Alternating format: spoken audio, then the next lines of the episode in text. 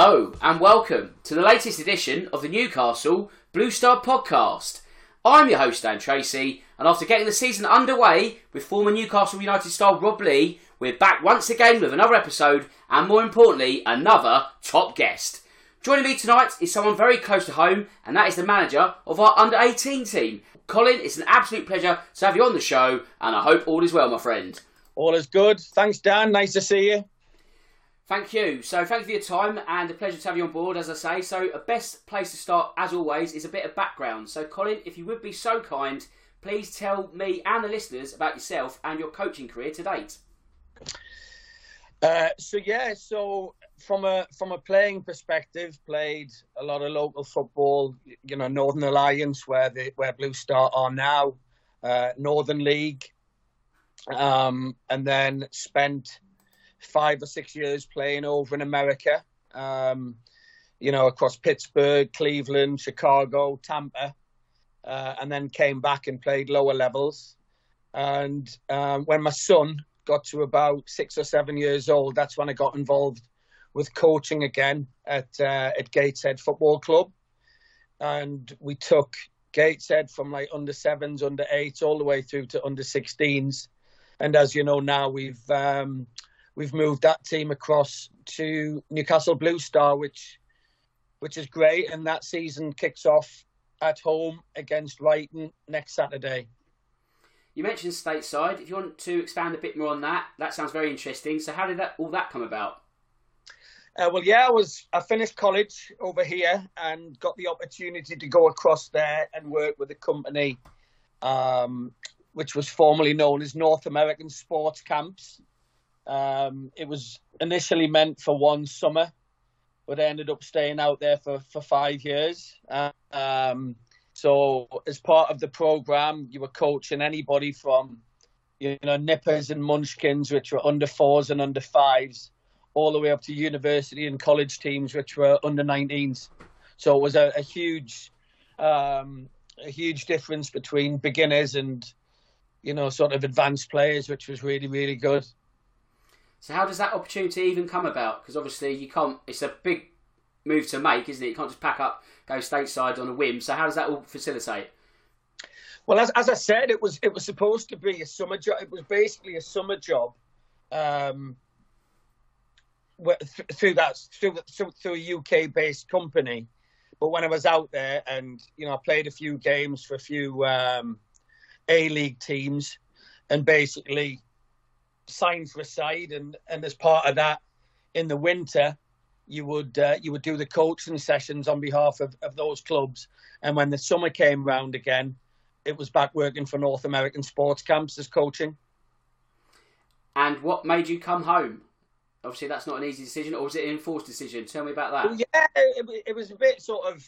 I came back when I was 26 or 27, and you know, at that time, you think you need to come home and get a real job and you know start you know start doing things properly because it was a bit of a a five year holiday if you know if you, if you want to look at it like that without really getting your hands dirty. And I got a bad injury when I was over there as well. I snapped I snapped my ankle in Chicago and uh, yeah that was that was probably the beginning of the end over there.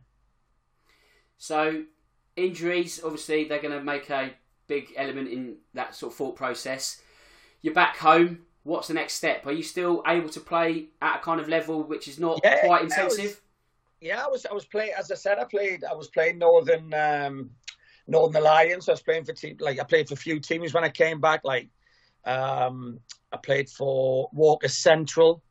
Um, you know, played played a few games for Whickham, but it was it was it was never really the same. And then, you know, I sort of just ended up, you know, playing Sunday afternoons or Saturday mornings in over 40s or over 35s, which was still good. But, you know, you, you could never, with an injury like that, it, it was it was quite hard. And then I had to have a new knee. And, you know, four years ago, I had to have a new hip. So I'm uh, a bit like Robocop. so if we look at the timeline of events, then obviously your body's I wouldn't go as far as letting you down, but as you say, you're RoboCop and you're trying to be rebuilt. So, what's the natural progression to coaching? At what point do you think actually it's the time to put the boots away from a playing point of view and give something back to the game from a teaching aspect? Well, you never really put your boots away, do you? Because every time you get the opportunity to do something, whether it be five aside or you know works do or something like that, you still think you're 25 and you can do it. Um, but yeah, you know, it, I, I, I fell into it by mistake. My son was playing under sevens, under eights levels, and one of the coaches or both of the coaches were young lads, and you know, I think I think one of them was a car salesman and one of them was a personal trainer, and they both had to work Saturdays. Saturday, you know, Saturdays was when they, they sold cars or could get clients in. So it was me and another dad just went and redid our badges, did our first aid, did our safeguarding courses, and and we were away, you know, and and that was that was the start of it again. So that's the start. The current is now. The current is Blue Star. What's been the transition like from joining this new club, that being Blue Star, of course, and what have your first impressions been? Well, to be honest, I've you know from I got into it. Um, or I, first heard of the opportunity through the first team coach Paul Bryson, um, who was heavily involved with Gateshead for a few years, and he kept a close eye on on how my team was doing, and he invited me across for a chat with uh, with the owner Steve Best, and to be honest, after spending 15, 20 minutes with Steve, it was an absolute no brainer. So um, we made the move, and you know that's sort of three months down the line now, and as I say, we've got our first game of the season next week, which we're really looking forward to. What challenges have you faced in the first few months? Any of note? Um, well, obviously, we you know we've brought in some real talented lads um, from from Gateshead, from Wallsend, from Cramlington, uh, from Newcastle City Juniors. So we've got a really, really good core. Um, and a challenge that you sometimes face is is support networks and you know can kids get there on time or will they be where they're supposed to be when they're needed but you know because the kids are young men still aren't all driving or are capable of getting around the place and and meeting here there or everywhere the parents that we've got on board as well have been it's been absolutely fantastic so the whole process of recruiting kids comes with that still in mind at this age group. And we've been absolutely delighted with every single one of the boys that we brought in, as well as every single one of the uh, the parents or the carers. You say they're young men, but is there still an element of safeguarding that needs to go on at that level? Yeah, it's it's, it's tricky. You know, it's it's a tricky one, Dan, um, because you know it's it, it kind of comes back to common sense. As long as you know you're doing what the FA guidelines tell you to do and, and what not to do. Um, you know you you you're well covered, but you know as you say we've got five, six, seven, eight of my squad that are playing in the under 23s or the reserve team. Some knocking on the door for the first team. Well, you know the challenges will be different for them and you know, there will be industrial language going on in, in the changing room, on the sidelines. So it's about getting them, it's getting them ready for the challenges that they're going to face in years to come now. Um, but yeah, from a safeguarding perspective, Dan, everything is done by the book. Everybody who's involved have, have done the relevant FA courses and we're all well set from that. And again, you know, I can't thank the club enough. You know, Vicky, Steve, uh, Johnny, everybody for, for getting that in place. And that's not just with my age group.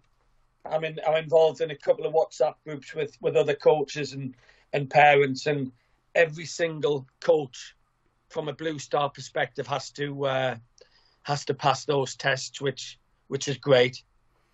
Now you mentioned players knocking on the door of higher levels. So how fluid is the the the pathway, shall we say? I mean, it's very much a one club ethos, isn't it? It's not just you're setting that team for that season. So, is there scope for players to step up when required, or dare I say, worst case scenario, there's a raft of COVID and players are required to go up a level? Is that going to be quite a fluid concept throughout the season? Yeah, absolutely. So what we've said, for, you know, the the the the, um, the exciting and attractive thing for me was when I walked through the door was the whole one club approach. Um, whether that be, you know, an 18 year old playing for the reserves needs game time. He's, you know, he can play for me. If a couple of my lads are needed to step up, if I miss them for a couple of weeks and they're getting experience in the reserves or the first team, if that isn't happening, I'm not doing my job. So, just an example of that. This weekend, there's um, five or six of the reserves away this weekend, weddings, you know, holidays, COVID, whatever it is. And Dean and Michael are taking four or five of, of my under 18s to represent the, the reserves in the in the alliance this weekend. So before we've even started the season, my boys are getting the opportunity to to play senior football and and that that is fantastic because that doesn't happen at a lot of other junior clubs because they haven't got the progression to reserves or first team. It basically stops at under 18s and there's no way to develop and ultimately that that's where it ends for some of the boys, but not at not at Blue Star. With the scenario that you just mentioned about you've got five players moving up a level, is that testament to their capabilities also?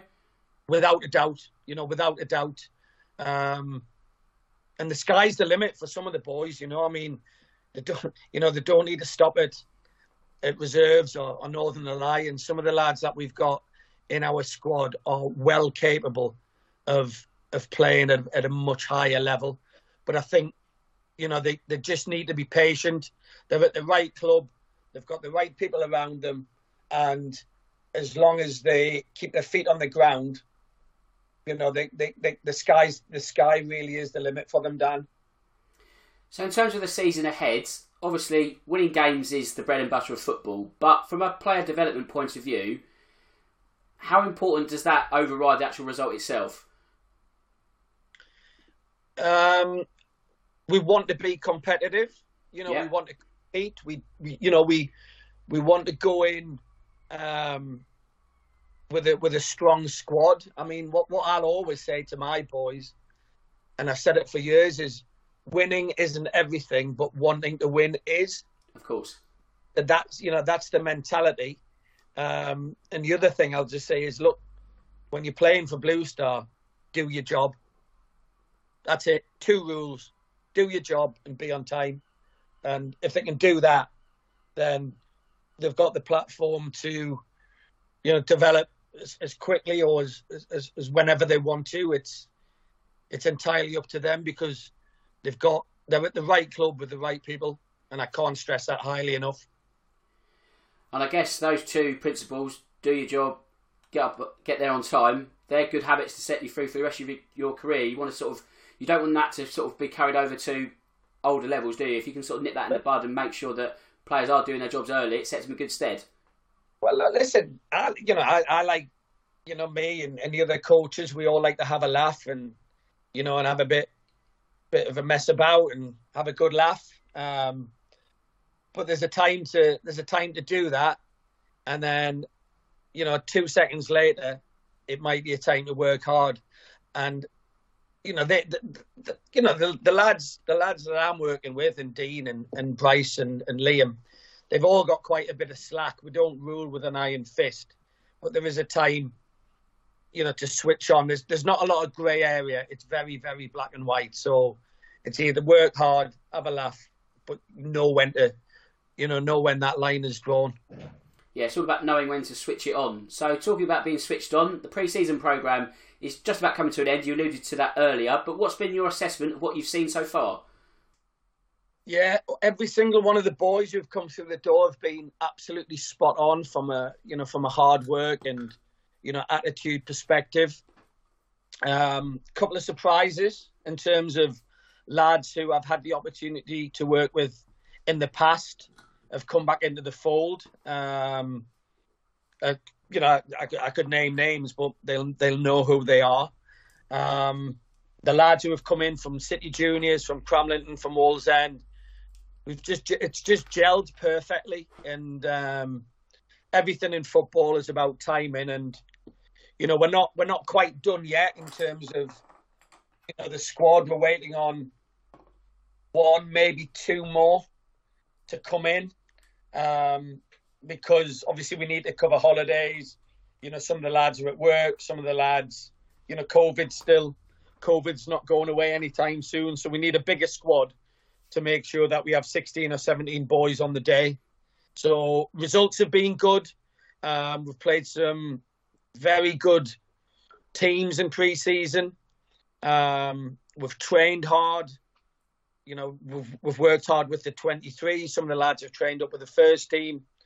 So yeah, really, really looking forward to uh, to getting started down at Blue Star. Okay, the final question might be a simple one, but what's your aspiration for the coming season? Um, really, really tough, tough question, Dan. Okay. It's a new league. Um, we've, we've joined it. We're, we're, we're an under 17 team playing in an under 18 league, so we're playing a year up. Um, we'll absolutely hold our own. Um, but again, like like we alluded to earlier, it's if we can compete and we win more than we lose, that'll be good. But ultimately, it's about pushing players through to Dean and Michael and to Liam and Paul. Um, for, excuse me, further up the ladder, and um, you know, the, the the guys who support the first team, the guys who go to support the reserves, you know, when we're playing at home and you can't get to one of the away games, I'd strongly recommend you get down to uh, to like to the club and, and watch us because you'll be pleasantly surprised with what's on offer. Absolutely right. I think that's all my questions for this week. Is there anything you'd like to add before we go? Uh, no, no. Just a, just again, a huge thanks to um, everybody at the club for making not just me but the boys, um, all of the families welcome down you know down there when we when they've when they've been in and around the club and you know all of the hard work that's gone on down there pre-season uh, to make to make the ground look as amazing as it does is uh, is a huge testament to, to what's going on down at that club. So, on behalf of myself and and all of the juniors and the parents, just a huge thank you to the to the owner and the committee. Nice one, Colin. Right, that is full time. Thanks for your time, Colin, and hopefully we'll catch up in the season. Yeah, we'll see you soon for a beer, um, and hopefully we're toasting successes all round. Absolutely. Speak soon, mate. Okay, that neatly brings an end to this podcast episode. Just a quick bit of admin. And of course, the season really is in full swing now. A date for your diary. The first team against North Shields Athletic, that's been moved to Friday night. Friday night under the lights, under the floodlights, more importantly. That's going to be a great event for all. Hopefully, we'll get more goals. It's been 16 goals in a week for the first team. Long may that continue. But of course, to all the teams playing across the week and across the weekend, best of luck to you all. If you want to get in touch with me, you can. That's on Twitter at Dan Tracy 1983. To wrap things up, I just need to thank Colin once again for his time. So, with that said, it just leaves me to say that my name's Dan Tracy. This is the Newcastle Blue Star podcast. And until next time, goodbye.